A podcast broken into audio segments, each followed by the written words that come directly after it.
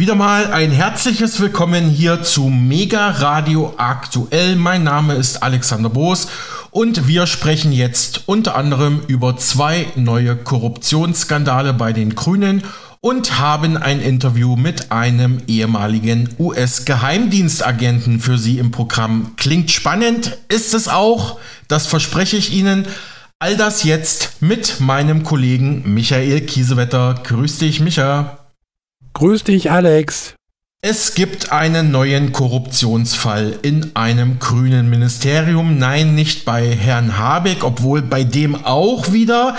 Micha, ich komme schon ganz durcheinander ähm, nach der Greichen-Geschichte, also nach der Entlassung seines Ex-Staatssekretärs Patrick Reichen wegen Vetternwirtschaft, ist nämlich auch im Habeck-Ministerium ein neuer ähnlicher Fall aufgetaucht. Aber alles der Reihe nach. Jetzt geht es erstmal um das deutsche Außenministerium, um das Auswärtige Amt Amt, wo ja bekanntermaßen die grünen Politikerin Annalena Baerbock als Außenministerin Deutschland in der Welt vertritt. Ich habe das Thema schon seit einigen Tagen auf dem Schirm und heute scheint mir ein guter Zeitpunkt darüber zu sprechen. Wie Sie im Laufe unserer heutigen Sendung noch mitbekommen werden, ich verspreche Ihnen, es bleibt heute mega spannend bei Mega Radio aktuell. Also, Micha, beginnen wir mal. Außenministerin Baerbock, um was geht's da? Die Staatsanwaltschaft Berlin ermittelt seit wenigen Tagen gegen Mitarbeiter des Auswärtigen Amtes von Ministerin Baerbock wegen mutmaßlicher Rechtsbeugung. Das berichten mehrere Medien übereinstimmend. Zuerst hatten Business Insider und das Magazin Cicero über diesen Fall berichtet. Konkret soll es dabei um hochrangige Mitarbeiter im Referat des Ministeriums gehen, das für die Erteilung von Visa, also von Auslandsvisa zuständig ist, meldete T-Online. Im vergangenen Jahr sollen sie Mitarbeiter der deutschen Botschaft in der pakistanischen Hauptstadt Islamabad dazu gedrängt haben, einem angeblichen Afghanen die Einreise nach Deutschland zu ermöglichen, obwohl an dessen Angaben also Personalangaben erhebliche Zweifel bestanden oder immer noch bestehen. Der angebliche Afghane soll in Pakistan angegeben haben, er sei 14 Jahre alt und wolle im Rahmen des Familiennachzuges bei seinem Bruder in Deutschland leben. Und Sie, liebe Hörerinnen und Hörer, kennen das ja.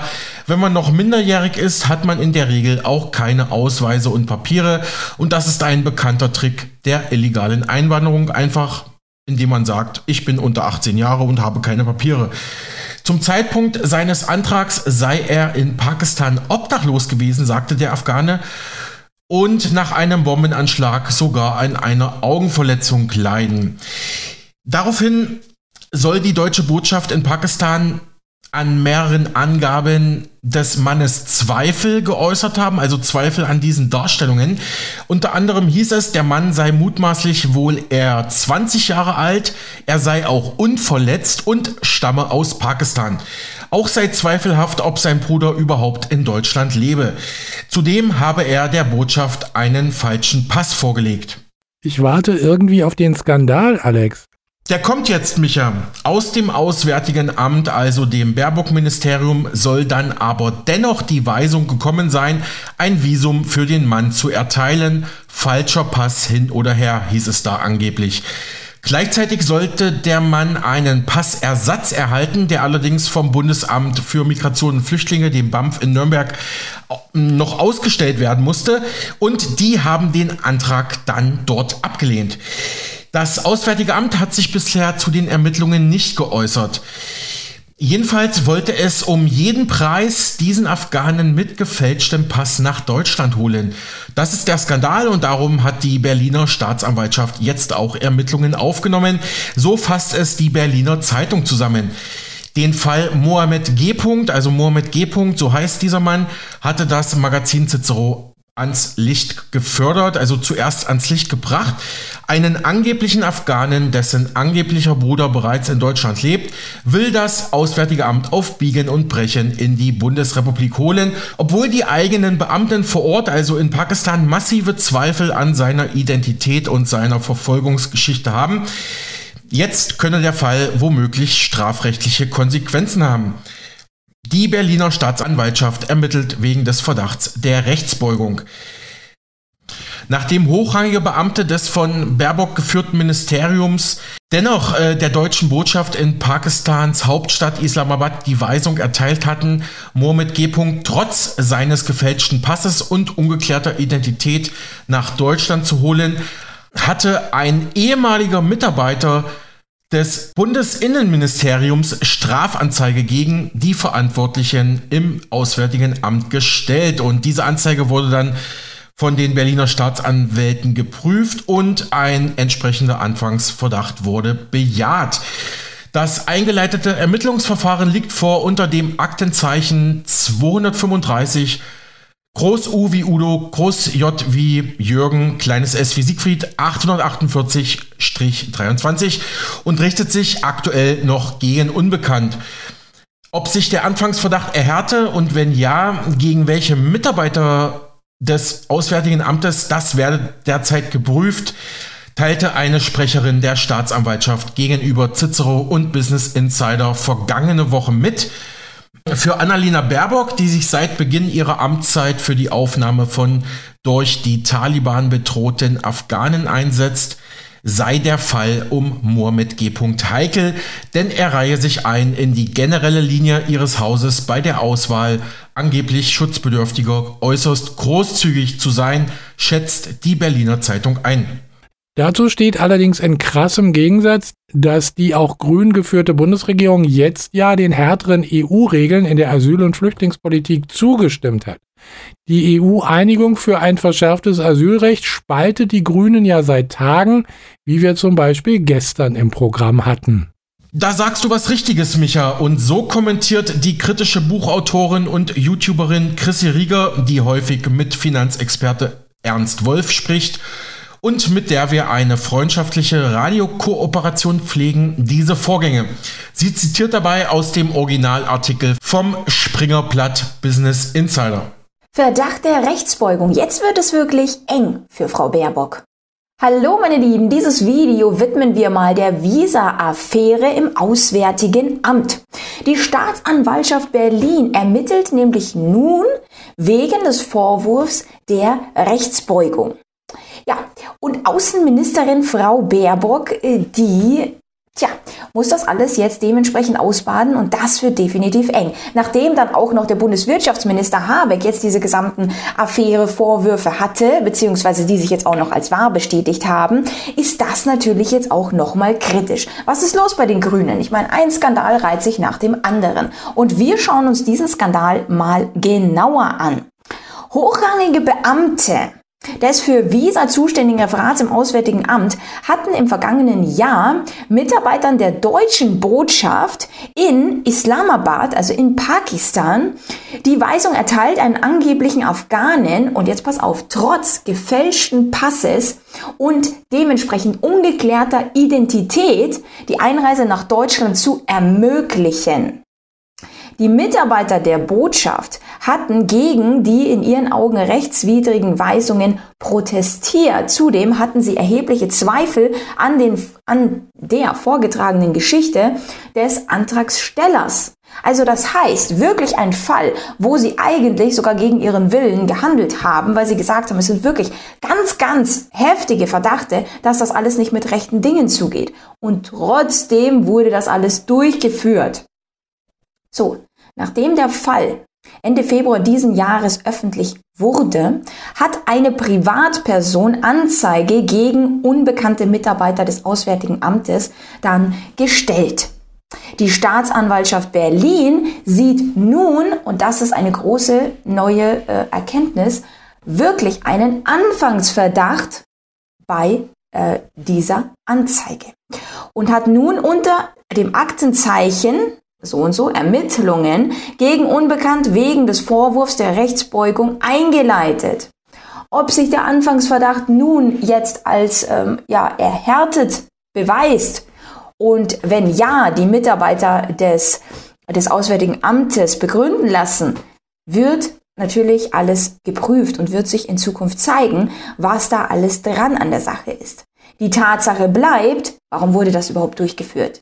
Ja, also das ist schon wirklich heftig. Ich meine, wir sehen jetzt gerade diese gesamte Krisensituation, dass die Kommunen, die Länder wirklich auch gar nicht wissen, was sie mit den gesamten Flüchtlingen machen sollen, dass es so viele sind. Aber dann auch noch, ich sage mal, kriminelle Dinge zu fördern und gegen das Recht vorzugehen. Wobei eine Frau Baerbock schon in einer ähm, schon etwas älteren Ansprache gesagt hat, dass sie natürlich nichts, nichts macht, das Auswärtige Amt, das gegen das Gesetz verstößt. So, natürlich, ich meine, wie sollte sie sich da hinstellen und sagen, ja, ab und zu mal, da drückt man mal ein Auge zu und dann lassen wir mal ein paar Sachen durchgehen. Natürlich würde sie das niemals sagen. Auch eine Habeck, der kurz bevor sich das, dieser gesamte Skandal bewahrheitet hat, noch gesagt hat, ich stehe hinter meinem Staatssekretär Greichen und da gibt es nichts, was er falsch gemacht hat. Und anschließend sagt er, ja gut, da wurden vielleicht Fehler begangen.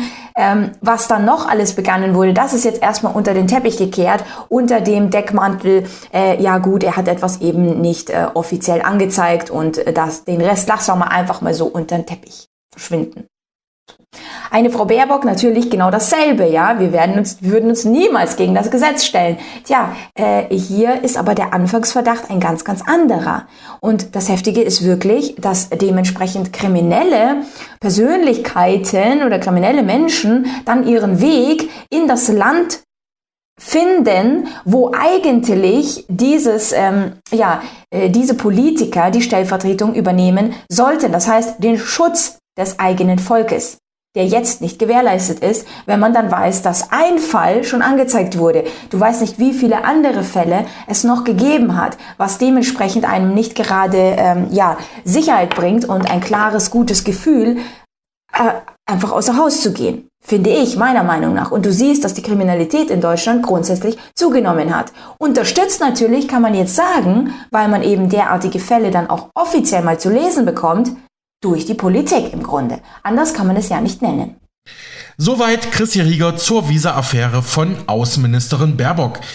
Jedenfalls wurde jetzt erstmal in der Folge ein Aufnahmeprogramm wegen Sicherheitsbedenken ausgesetzt, das zuvor das Auswärtige Amt unter Baerbock gemeinsam mit Innenministerin Nancy Faeser initiiert hatte, nämlich das Bundesaufnahmeprogramm Afghanistan.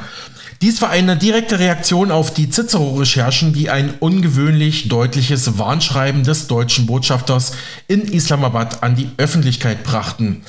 Der Botschafter berichtete in dem vertraulichen Schreiben an das Auswärtige Amt in Berlin über Anhaltspunkte für einen systematischen Missbrauch humanitärer Aufnahmeprogramme durch Islamisten. Die Bundesregierung entschied nach Bekanntwerden des Skandals, das aktuell laufende Programm mit sofortiger Wirkung zu stoppen, um eine zusätzliche Sicherheitsbefragung der Antragsteller zu etablieren. Brisant dabei sei, die Fachleute des Innenministeriums wollten eine solche Sicherheitsbefragung schon viel früher einführen, doch Außenministerin Baerbock hatte sich dagegen gesträubt. In einem internen Dokument, das Cicero vorliegt, forderte sie ihre Mitarbeiter dazu auf, gegenüber dem Innenministerium hart zu bleiben und den Streit zu eskalieren, gegebenenfalls auch öffentlich. Ärger für das Auswärtige Amt, Staatsanwaltschaft ermittelt wegen Rechtsbeugung Auslöser war eine Anzeige in Zusammenhang mit dem Aufnahmeprogramm für Afghanen. Die Union sieht Außenministerin Baerbock und die Grünen von Ideologie getrieben. So berichtete der Tagesspiegel am 16. Juni über diese Affäre und zitierte den innenpolitischen Sprecher der, der Unionsfraktion Alexander Trom. Die Bundesregierung setzt auf Biegen und Brechen ein Programm durch, bei dem sie jeden Monat 1000 Afghanen nach Deutschland einfliegen will. Wohlgemerkt Afghanen ohne jeden Bezug zu Deutschland, kritisierte der CDU-Politiker. Ich füge mal ein, und darunter auch Afghanen ohne Einreisepapiere. Micha, soweit jetzt erstmal zu Frau Baerbock. Du hast den zweiten Skandal bei den Grünen für uns recherchiert beim Herrn Habeck. Ja, man kommt ja bei den Grünen aus der Skandalserie gar nicht mehr heraus. Wie der Fokus und andere Medien bereits Anfang Juni berichtet hatten, stehe neuer Ärger ins Haus von Bundeswirtschaftsminister Robert Habeck. Die US-Beratungsfirma Boston Consulting Group soll demnach von der staatlichen Gastfirma Sefe einen Auftrag in Millionenhöhe erhalten haben, kurz nachdem die Bundesregierung den früheren Boston Consulting Group Berater Eckbert Lege zum Generalbevollmächtigten ernannt hat. Neben Recherchen von ebenfalls Business Insider hat die Firma im vorigen Jahr einen Millionenauftrag der inzwischen verstaatlichten Firma Gazprom Germania, heute Sefe, erhalten und das nur wenige Tage nachdem ihr Mitarbeiter Eckbert Lage von der Bundesregierung im Zuge der Verstaatlichung des Unternehmens zum Generalbevollmächtigten ernannt wurde. Lege war bis zu seinem Wechsel mehrere Jahre für die Boston Consulting Group als Berater in Energiefragen tätig. Also geht es hier indirekt auch um den russischen Energiekonzern Gazprom, der mit Deutschland und anderen Europäern einst die mittlerweile gesprengte Nord Stream Pipeline in der Ostsee gebaut hatte? So ist es. Dort übernahm nach der Verstaatlichung von Gazprom Germania durch das Gasversorgungsunternehmen Sefe Herr Lage im April 22 die Leitung. Doch diese Besetzung fand nach Recherchen von Business Insider auf Betreiben der Ministeriumsspitze ohne Ausschreibung statt. Begründet wird das von Sefe auf Anfrage mit der Eilbedürftigkeit damals. Wegen äußerster Dringlichkeit durfte der Auftrag in einem sogenannten Verhandlungsverfahren ohne Teilnahmewettbewerb vergeben werden. Das behauptet der Gasversorger auf Anfrage.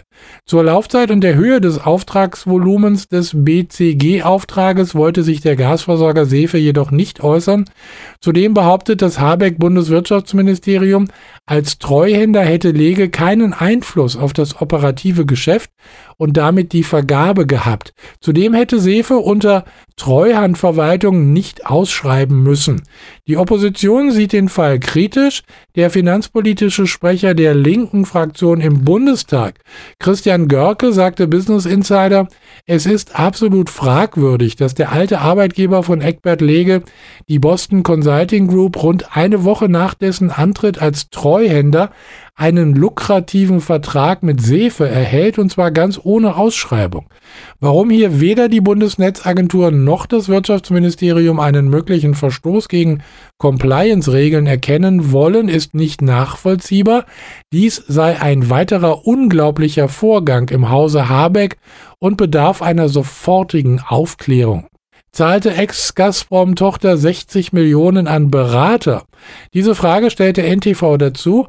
Nach dem russischen Gaslieferstopp wird die deutsche Gazprom-Tochter 2022 verstaatlicht und dem Bundeswirtschaftsministerium unterstellt.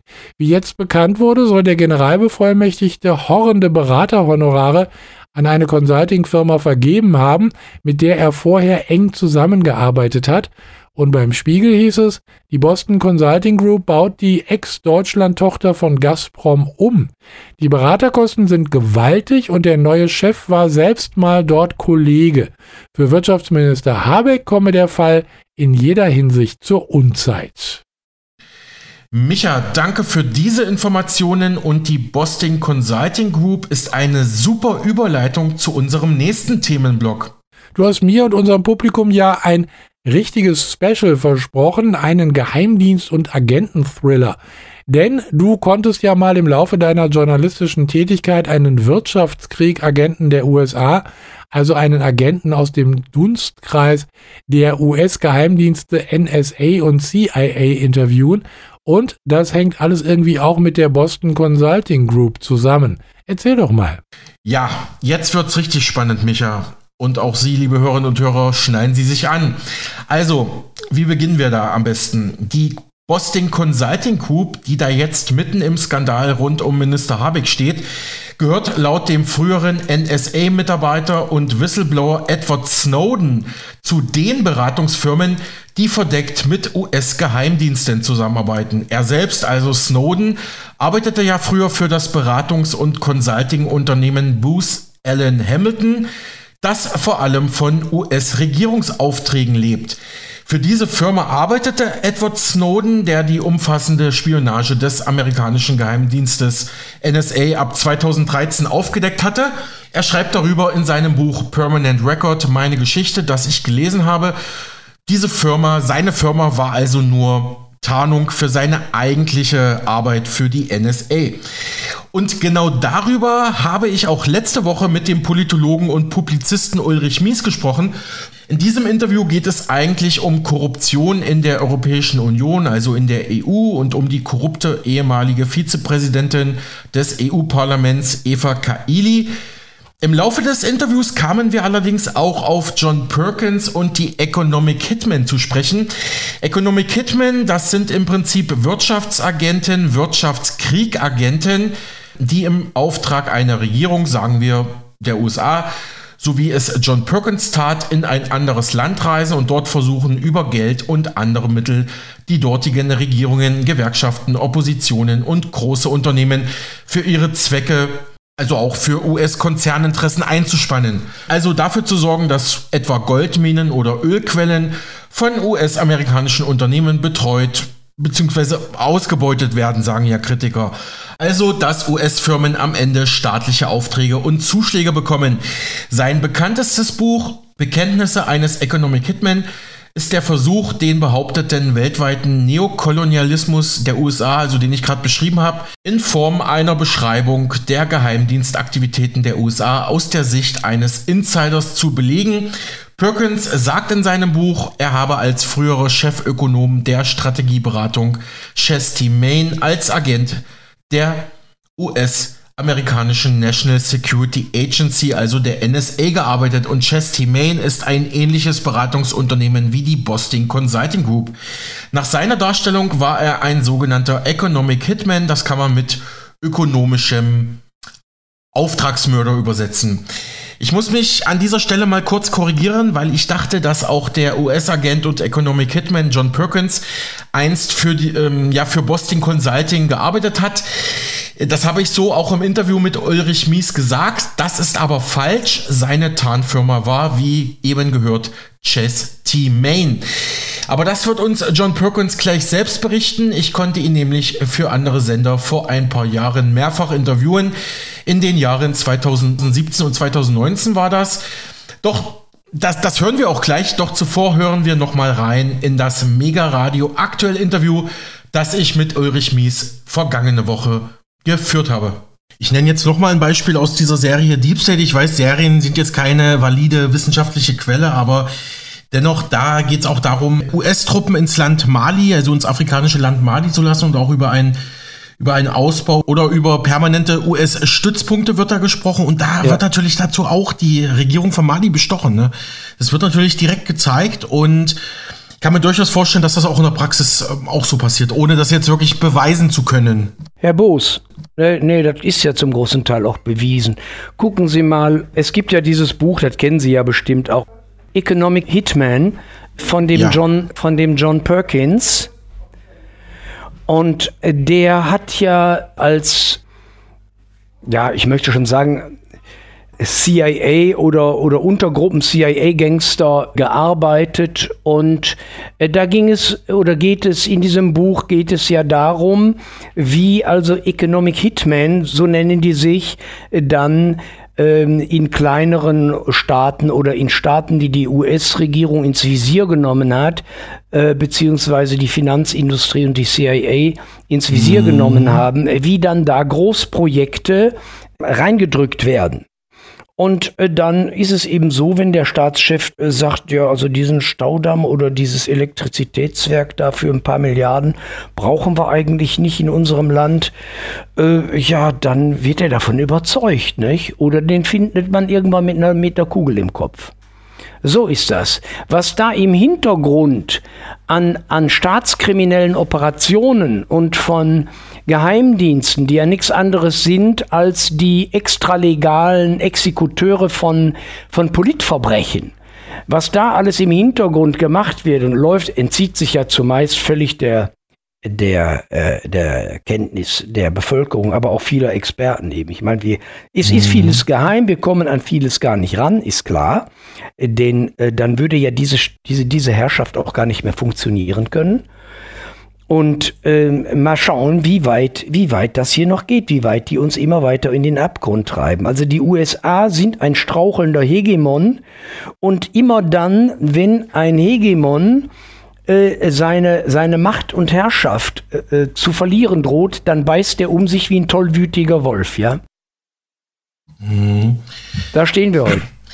Ja, Herr Mies, äh, den John Perkins kenne ich ganz gut. Den habe ich sogar mal für einen anderen Sender interviewen können vor, mittlerweile ist das auch schon fünf Jahre her und der beschreibt ja nicht nur darin, sondern auch in, in Dokumentationen und anderen Interviews und auch in seinem Buch, wie er als Economic Hitman gearbeitet hat. Also sprich, genau. er geht tatsächlich mit einem Geld voller Koffer ins Präsidentenbüro ja. von, sagen wir mal, Mali jetzt. Ja sagt dem Präsidenten, die US-Regierung möchte das und das in ihrem Land machen. Hier haben sie jetzt Option 1, sie nehmen das Geld. Option 2 wäre dann, dass wir vielleicht nochmal nachts wiederkommen und dann auch bei ihrer Familie einsteigen, ne? Ja, so oder genau. Genau, und das ist dann, dann kommen die Schakale, so nennen die sich dann, also wenn, genau. wenn der Economic Hitman also seine, seine Arbeit nicht erfolgreich abschließen kann, dann kommen also die Schakale, das heißt also die Mafi im Grunde genommen staatsmafiöse Mördertrupps, ja. Und in der Serie Deep State wird diese Vorgehensweise genau so auch gezeigt. Allerdings wird da nicht der Begriff Economic Hitman genutzt, aber genau das ist das, ne? dass man eine Vorhut vorschickt, die dann äh, ja gewissen Druck auf die jeweilige ja. Regierung ausübt. Da, Übrigens, ja, ganz ja. kurz. Übrigens hat ja John Perkins unter einer Tarnung bei der Boston Consulting Group gearbeitet und die sind mir in den letzten Wochen immer wieder aufgefallen. Die haben jetzt zum Beispiel Studien gemacht über ja, junge Arbeitnehmer, die junge Generation oder auch hier Klimapfade 2.0, ein Wirtschaftsprogramm für Klima und Zukunft. Boston Consulting Group ist laut Perkins eine Tarnorganisation für CIA und andere Geheimdienste. Ja, ja. Muss, man, muss man mal ja, so sagen. Ja, aber, ne? aber auch, auch ganz viele ne, ganz viele von diesen sogenannten NGOs sind ja Ausgründungen der Geheimdienste, ja, um, um, um, um gutgläubige Träumer in irgendeiner Weise für eine gute Sache zu vereinnahmen und deren Energien zu absorbieren. Soweit dieser Ausschnitt des Mega Radio aktuell Interviews mit Uli Mies. Das Interview können Sie auch auf unserem Spotify-Kanal nachhören, dort zu finden unter Podcasts und Shows. Dann einfach eingeben Mega Radio aktuell, alles auseinandergeschrieben am besten oder gleich den Titel des Interviews eingeben, das Sie natürlich dann auch dort finden. Korruption in der EU hat System, korrupte Kaili nur Spitze des Eisbergs. Ulrich Mies im Mega Radio Interview. Und nun, wie bereits in diesem Gespräch mit Ulrich Mies angekündigt, Mr. Perkins wird uns jetzt von seiner früheren Tätigkeit als NSA-Agent und Economic Hitman berichten und wie er heutzutage als Politaktivist und Autor versucht, Regierungen zum Beispiel in Lateinamerika zu helfen, sich von der US-Dominanz und den Economic Hitmen loszulösen. Außerdem geht es um Julian Assange und Ecuador. Der Whistleblower und Begründer der Aufklärungsplattform Wikileaks lebte ja lange Zeit in der Botschaft von Ecuador in London unter Schutz und ja, bei politischem Asyl, man hatte ihm da politisches Asyl gewährt, dem Julian Assange. Doch dann im April 2019 entzog ihm die ecuadorianische Regierung diesen Schutz und warf ihn aus der Botschaft raus. Daraufhin konnten ihn britische Sicherheitskräfte festnehmen. Bis heute sitzt Assange ja ohne Verurteilung im Hochsicherheitsgefängnis Belmarsh. Die USA drängen seit Jahren auf seine Auslieferung, weil er angeblich US-Regierungsgeheimnisse auf Wikileaks veröffentlicht haben soll. Weltweit pro protestieren seit Jahren Menschen und Organisationen auch hier in Deutschland prominent die Partei Die Linke, für seine Freilassung unter dem Motto Free Assange und Pressefreiheit. Und vor diesem Hintergrund hatte ich John Perkins 2019 in einem Interview befragt, ob eventuell da Economic Hitman der USA oder von England bei der Regierung von Ecuador die Finger im Spiel gehabt haben könnten, ob es da möglicherweise im Hintergrund um einen Rohstoffdeal im Tausch gegen Assange gegangen sein könnte. Also alles jetzt konjunktiv. Wir hören dazu gleich mehr, aber zuvor erklärt uns der ehemalige US-Agent John Perkins, wie er als Economic Hitman erstmal grundsätzlich gearbeitet hatte. Er wurde von den USA in die Länder geschickt, die Rohstoffe hatten, die die USA selbst gern wollten. John Perkins arbeitete als sogenannter Economic Hitman, als Wirtschaftskiller. Sein Arbeitgeber, eine US-Wirtschaftsberatungsfirma, sorgte im Auftrag von NSA und CIA dafür, dass in solch armen Ländern wie Panama oder Honduras die Regierungen von internationalen Krediten abhängig gemacht wurden, um dort Infrastrukturprojekte aufzubauen, an denen die USA beteiligt ist. Im Interview mit meinem Kollegen Alexander Boos sprach John Perkins über seine Vergangenheit und wie Economic Hitmans heutzutage arbeiten. Auch Russland soll aktuell im Visier der Wirtschaftskiller sein. Mr. Perkins, schön, dass wir Sie hier bei uns begrüßen dürfen. Sie sind ein heftiger Kritiker unseres gegenwärtigen US-dominierten Wirtschaftssystems. Wie würden Sie das aktuelle Weltwirtschaftssystem in Ihren eigenen Worten beschreiben? Wissen Sie, es ist sehr traurig, dass wir ein selbstzerstörerisches Wirtschaftssystem geschaffen haben. Das ist ein Wirtschaftssystem, das nicht erneuerbar ist, da es auf Krieg, Waffenhandel und der Angst vor Krieg basiert. Es zerstört unsere Rohstoffe, unsere Lebensgrundlagen. Das nenne ich eine Todesökonomie. Das System konsumiert sich zu Tode. Wir müssen das herumdrehen. Die Möglichkeit dazu haben wir eine Lebensökonomie zu schaffen. Anstelle Waffen zu produzieren, produziere Geräte, die die Umwelt reinigen. Geräte, die Plastik und Öllachen in den Ozean herausfischt und herausfiltert, die die Umwelt regenerieren, die neue Technologie nutzen. Und ich denke, wir sind dabei, das zu tun. Aber ich bin da hoffnungslos. Aber wir müssen es tun. Und wir müssen es schnell tun, denn die Gletscher schmelzen ab, die Ozeane steigen. Wir wissen es alle. Wir müssen etwas tun. Ihre Kritik stützt sich auf Ihre eigene Erfahrung. Sie haben einst als Economic Hitman, also als Wirtschaftskiller gearbeitet. Was haben Sie da eigentlich gemacht? Mein Job war es, Länder mit großen Rohstoffvorkommen zu identifizieren, die unsere US-amerikanischen Unternehmen haben wollten. Sie wollten halt Öl und andere Dinge. Dann organisierte ich über die Weltbank und über deren Schwesterorganisation riesige Kredite für diese Länder. Doch diese Gelder gingen nie in diese Länder. Stattdessen ging das Geld über diese Länder auf dem Umweg direkt an unsere US-Firmen, an Bauunternehmen wie Blackbird und Halliburton oder an Zulieferer wie General Electric und andere Unternehmen. Diese Firmen begannen dann Infrastrukturprojekte in diesen Ländern. Projekte wie der Aufbau von Stromnetzen, auch Industriegebiete oder Autobahnbau brachten riesige Gewinne. Von diesen Projekten profitierten aber nur die US-Unternehmen und ein paar wenige reiche Familien in den Ländern, aber die Länder wurden dann mit riesigen Schulden hinterlassen und die armen Schichten sowie die Mittelklasse dort hatten dann schrecklich darunter zu leiden. Warum sind Sie denn ausgestiegen? Was war dann der Punkt für Sie zu sagen, es reicht jetzt? Dieses System wird an den Wirtschaftshochschulen gelehrt. Wenn du einem armen Land bei der Entwicklung helfen möchtest, investierst du in die Infrastruktur. Und Statistiken zeigen, das funktioniert, weil ja die Wirtschaft in der Folge wächst. In den ersten Jahren meines Jobs dachte ich auch, dass ich hier die richtige Sache tue. Aber mit der Zeit, ich brauchte einige Zeit für die Erkenntnis, sah ich die Wahrheit hinter diesem System. Wir haben damit nicht wirklich den armen Leuten geholfen. Wir haben damit nur den großen, reichen Unternehmen geholfen. So machte ich diesen Job nur für zehn Jahre. Meine offiziellen Berufsbezeichnung lautete Chefökonom und Wirtschaftsberater bei einem großen Wirtschaftsberatungsunternehmen. Während dieser zehn Jahre begann ich immer klarer zu sehen, dass das System ein Betrugssystem ist, dass es nicht das war, wofür es sich ausgab. Also stieg ich aus und seitdem versuche ich, dieses System zu zu enttarnen und aufzudecken. Als Sie als Wirtschaftsberater gearbeitet hatten für das Beratungsunternehmen Chesty Main, wurden Sie unwissentlich vom US-Geheimdienst NSA angeworben. Doch Sie wussten davon nichts, haben auf einer Need-to-Know-Basis für die NSA gearbeitet, haben Jobs für diese erledigt. Was für eine Rolle spielen die Geheimdienst- und Sicherheitsdienste generell in diesem globalen System? Das zeigen mittlerweile auch TV-Serien im US-Fernsehen wie Patriot. Die NSA, die CIA und andere solcher Dienste bedienen sich häufig Leuten aus der Wirtschaft, so wie die NSA das bei mir gemacht hat. Warum? Weil es einfach nur ein super Cover ist. Der erste Economic Hitman, also Wirtschaftskiller, war Kermit Roosevelt. Er war CIA-Agent und zugleich auch der Enkel von US-Präsident Teddy Roosevelt. Er Er war verantwortlich für den Sturz des iranischen Premierministers Mossadegh und die Einsetzung des Schah von Iran in den 50er Jahren. Das war ein sehr erfolgreiches System. Es kostet wenig Geld, es provoziert keinen Krieg und es funktionierte. Aber Kermit Roosevelt war wie gesagt CIA-Agent. Wäre er gefasst worden, hätte sich die USA ziemlich blamiert.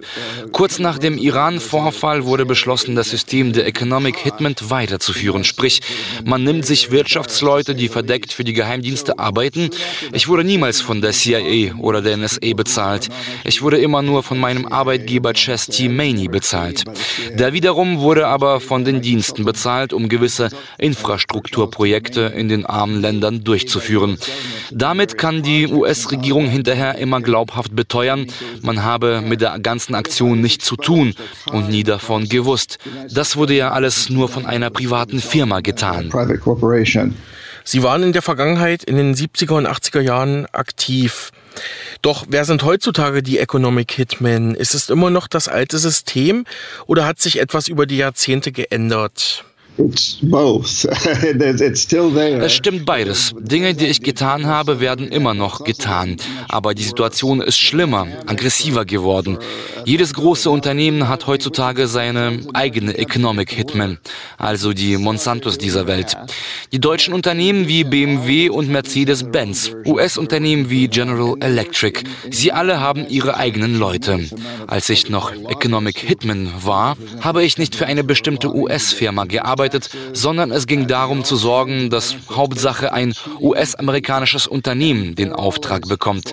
Ich würde also sagen, dass das alte System immer noch besteht und drüber gestülpt ist ein neues System, das noch aggressiver, noch böswilliger auftritt.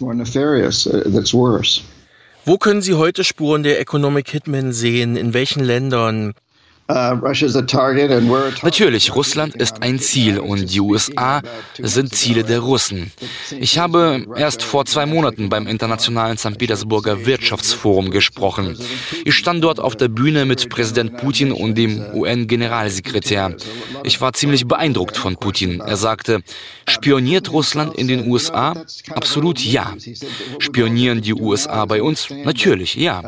Natürlich passiert das alles, keine Frage, aber Putin sagte auch, das sind eigentlich Old News. Wir müssen jetzt lernen zu verstehen, dass wir alle eine neue globale Krise bewältigen müssen, die uns alle betrifft. Klimawandel, Unsicherheiten, Ungerechtigkeiten, Atomkriegsgefahr. Ich sage so viel, viele führende Politiker der Welt beginnen zu realisieren, dass das alte System nicht mehr funktioniert. Wir müssen das System ändern. Nur Donald Trump, US-Präsident, scheint es nicht zu kapieren. Er hinkt da hinterher lagging behind bit. Nun zu meiner letzten Frage. Was können wir tun, um dieses System zu überwinden? Was können da Staaten, Regierungen und Einzelpersonen tun? Haben Sie da irgendwelche Lösungen und Alternativen parat? Was kann vor allem auch US-Präsident Trump tun? Wie schätzen Sie generell seine Präsidentschaft ein? Wow, there's a lot of questions there. Alex. Nun, Alex, da sind eine Menge Fragen. Ich beginne mit Trump. Ich denke, seine Präsidentschaft ist eine Katastrophe. Er scheint für viele in der Welt eine Witzfigur zu sein. Auch der Rückhalt in seiner eigenen Partei schwindet immer mehr. Aber wie lösen wir das Problem? Ich glaube, wir können uns da nicht auf die Regierungen verlassen.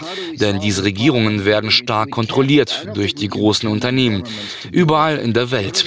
Regierungen werden immer sehr stark beeinflusst durch Leute, die die riesige Vermögen haben.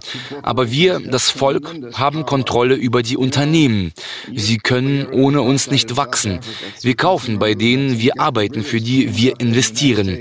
Durch unser Verhalten können wir das Verhalten der Unternehmen ändern, hin in Richtung Lebensökonomie. Heutzutage haben wir durch die sozialen Netzwerke neue Möglichkeiten. Wir haben mehr Macht. Wir müssen das nutzen. Die Marktwirtschaft ist eine Demokratie. Nun müssen müssen wir das weltweit anwenden und sagen, das neue System versagt, es ist ein Fehler. Wir müssen Konsumentenbewegungen organisieren und die Unternehmen herausfordern. In der neuen Ausgabe meines Buches Bekenntnisse eines Economic Hitman beschreibe ich viele Punkte, die einzelne Personen tun können. Jeder einzelne von uns muss hier teilnehmen. Wir können das den Unternehmen nicht überlassen. Wir müssen selbst die Welt gestalten, die wir unseren Kindern und Enkelkindern hinterlassen lassen wollen. Mr. Perkins, im März 2019 genehmigte der IWF einen Milliarden-Dollar-Kredit für das Land Ecuador.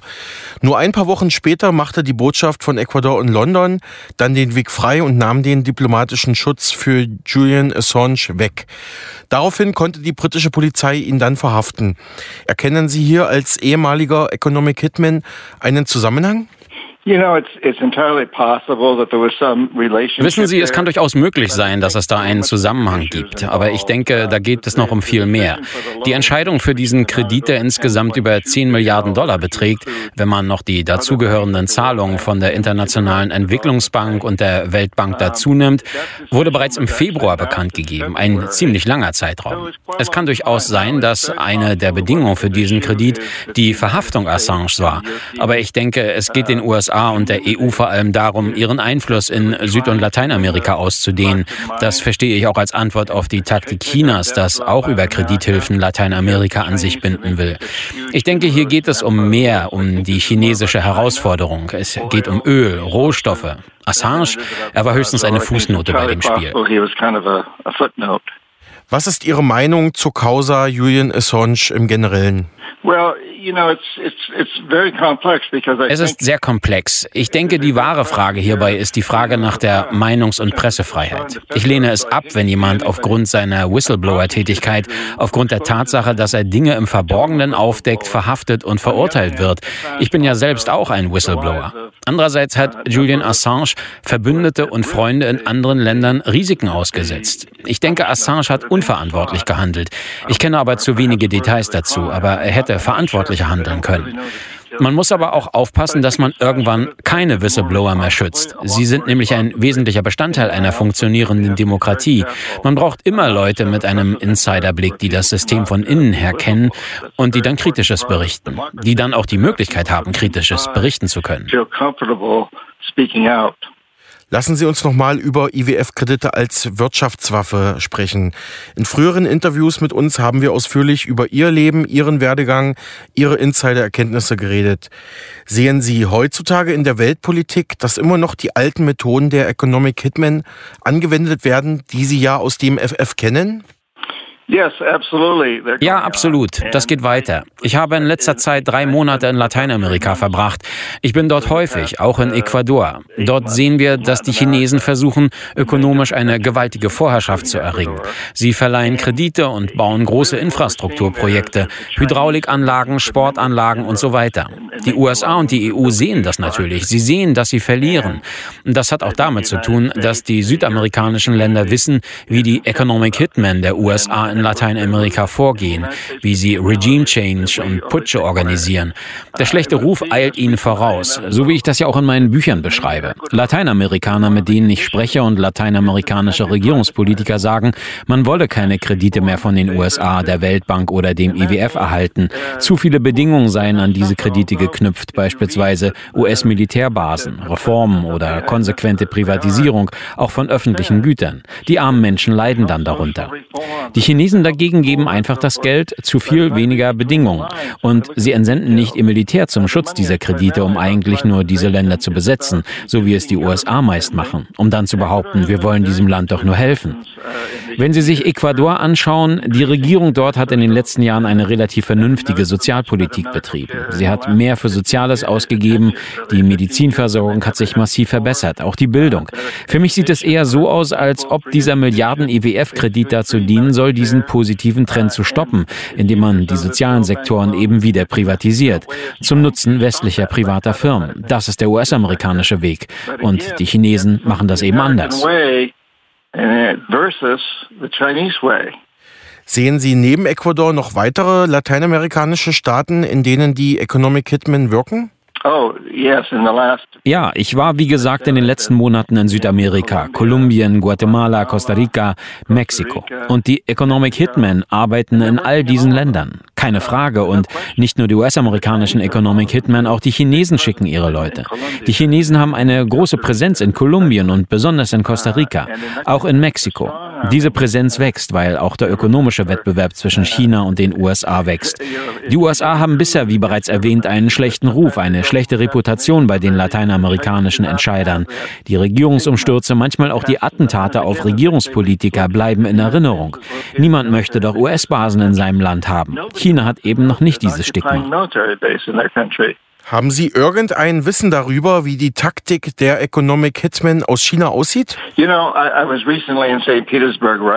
war vor einiger Zeit in St. Petersburg, Russland, und habe dort eine internationale Konferenz besucht. Dort sprach ich mit einem wirtschaftspolitischen Berater von Präsident Putin.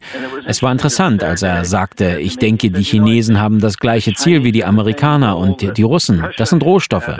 Er sagte, ich denke, China hat aus den Fehlern der USA in diesem Rohstoffkrieg gelernt. Ich habe ihm zugestimmt zugestimmt. Ich denke, die chinesischen Economic Hitmen sind vielleicht smarter, weil sie aus den Fehlern der Vergangenheit lernen können. Sie versuchen zu vermeiden, die gleichen Fehler zu machen, indem sie eben bei ihren Krediten nicht auf Privatisierung, nicht auf Steuerminimierung setzen. Vielleicht ist das der Unterschied. Ich glaube auch nicht, dass die Chinesen lateinamerikanische Staaten erpressen und direkt bedrohen, unter Druck setzen, wie dies häufig die USA tun. Als ich selbst noch Economic Hitman war, da war das ziemlich einfach. Entweder die Regierung arbeitete mit uns zusammen oder sie wird scheitern. Ich nannte dann immer das Beispiel von Salvador Allende in Chile als warnendes Beispiel oder andere gestürzte oder ermordete Regierungspolitiker in Guatemala zum Beispiel. Entweder sie arbeiten mit uns zusammen oder sie wussten, welches Schicksal sie erleiden wird.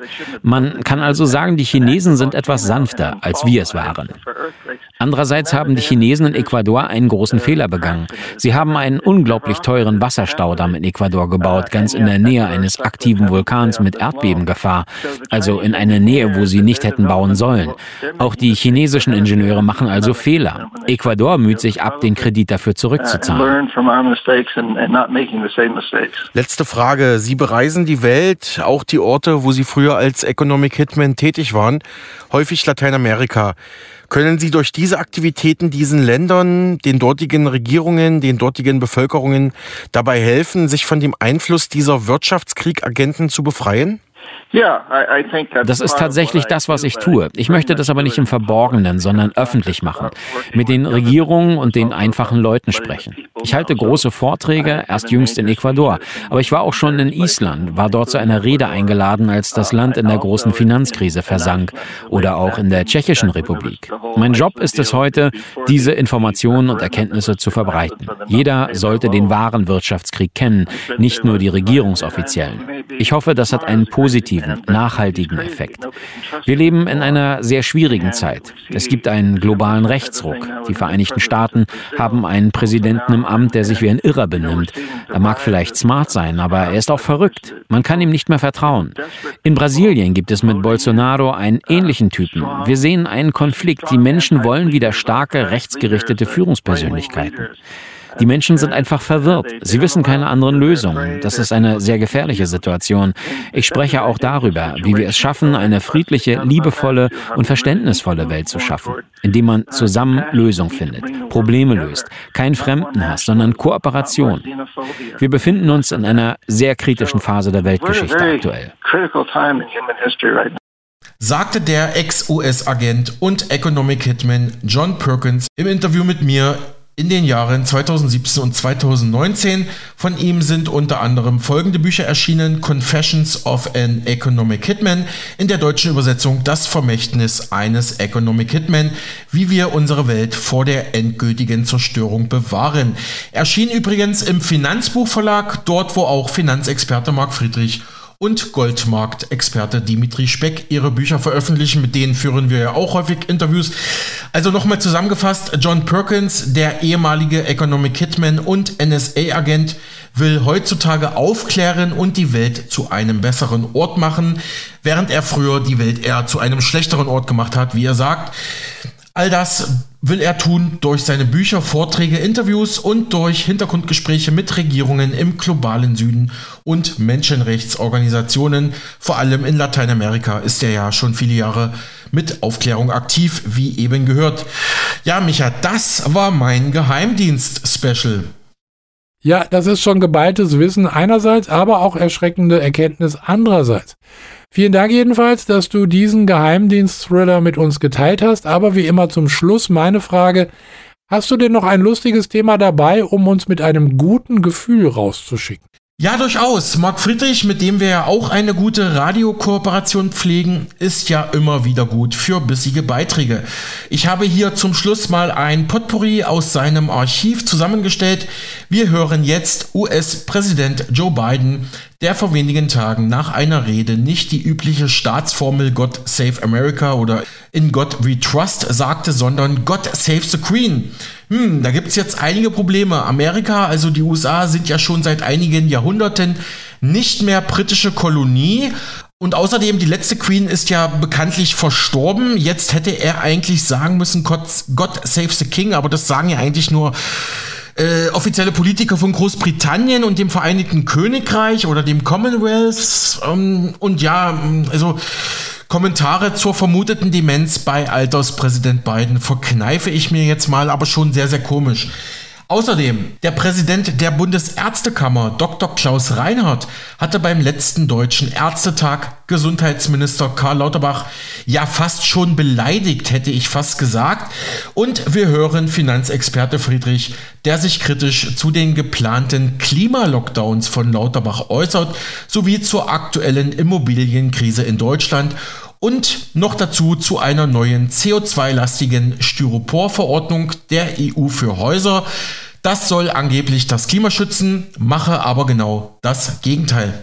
Joe Biden sorgte vor einigen Tagen für große Verwunderung. So sagte der US-Präsident als Abschlussworte seiner Rede God Save the Queen. Welche Königin er damit wohl meinte und ob er bei all der Verwirrung überhaupt noch weiß, dass er Präsident ist, das werden wir wohl nie erfahren. Alright, God save the Queen, man.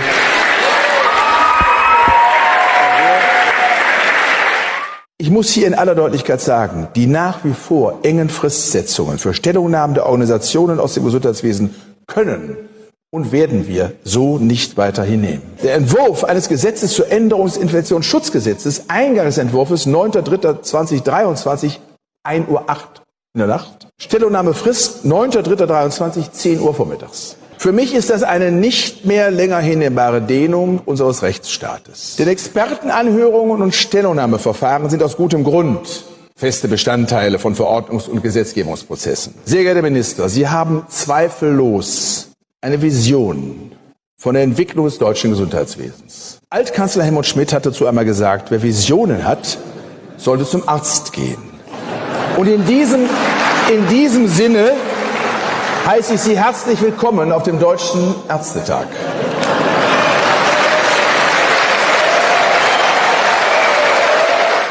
Jetzt kommt der Hitzeplan der Bundesregierung und von Karl Lauterbach. Wieder Panik, Panik, Panik. Wenn es wärmer als 35 Grad wird, kommt eine Art Klimalockdown. Kein Fußball mehr, vielleicht kommt statt Maskenpflicht eine Trinkpflicht, ja, aber nur Wasser und vielleicht muss man dann zu Hause bleiben und darf nicht mehr raus, weil es ja heiß ist. Andere Länder lachen darüber, wenn man dann zum Beispiel in Apulien ist mit 42 Grad, da geht der Bauer trotzdem noch aufs Feld und da wird trotzdem noch Kaffee getrunken, gearbeitet und Sport gemacht. Aber hey, man braucht halt immer eine neue Sau, die durchs Lauf getrieben wird. Was ist deine Meinung dazu? Kommt nach Corona jetzt Hitze und dann Klima? Eine Verschärfung der Verordnung zur Wärmedämmung der Europäischen Union wird dafür sorgen, dass man ab 2030 dickere Schichten auf sein Haus packen muss, nämlich dickere Schichten Styropor. Und Styropor wird aus was gemacht? Genau, aus Erdöl und ist zudem auch noch sehr CO2-intensiv bei der Produktion. Zudem brennt es natürlich lichterloh, muss deswegen mit Chemikalien bearbeitet werden und natürlich, wenn das Haus dann mal abgetragen wird, dann haben wir Sondermüll, nämlich das Styropor. Also, es kann nicht um Umwelt- oder Klimaschutz gehen, wenn man sich diese Verordnung anschaut. Was denkst du darüber? Geht es wieder um ein Styropor-Deal oder Subvention für die Bauwirtschaft? Der Immobilienboom in Deutschland ist vorbei, die Blase ist geplatzt. Jahrelanges billiges Geld haben die Preise immer weiter nach oben getrieben, aber damit ist jetzt Schluss, denn die Zinsen sind gestiegen und damit ist auch die Kreditvergabe für die Immobilien gesunken und zwar um 49,6 Prozent ist die Hypothekenkreditvergabe in den Keller gerauscht zum Jahresvorniveau. Und damit ein weiteres Zeichen, dass der Immobilienmarkt in Bedrängnis ist. Was denkst du? Überlegst du gerade eine Immobilie zu kaufen? Glaubst du, die Zinsen steigen weiter? Denkst du, die Preise bröckeln weiter? Ich persönlich als Turboschwabe würde ja noch warten, weil ich denke, das ist erst der Anfang. Sie hörten Marc Friedrich mit diversen Beiträgen.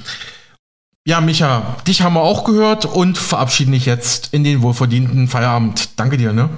Mach's gut, Alex. Danke auch dir. Wir hören.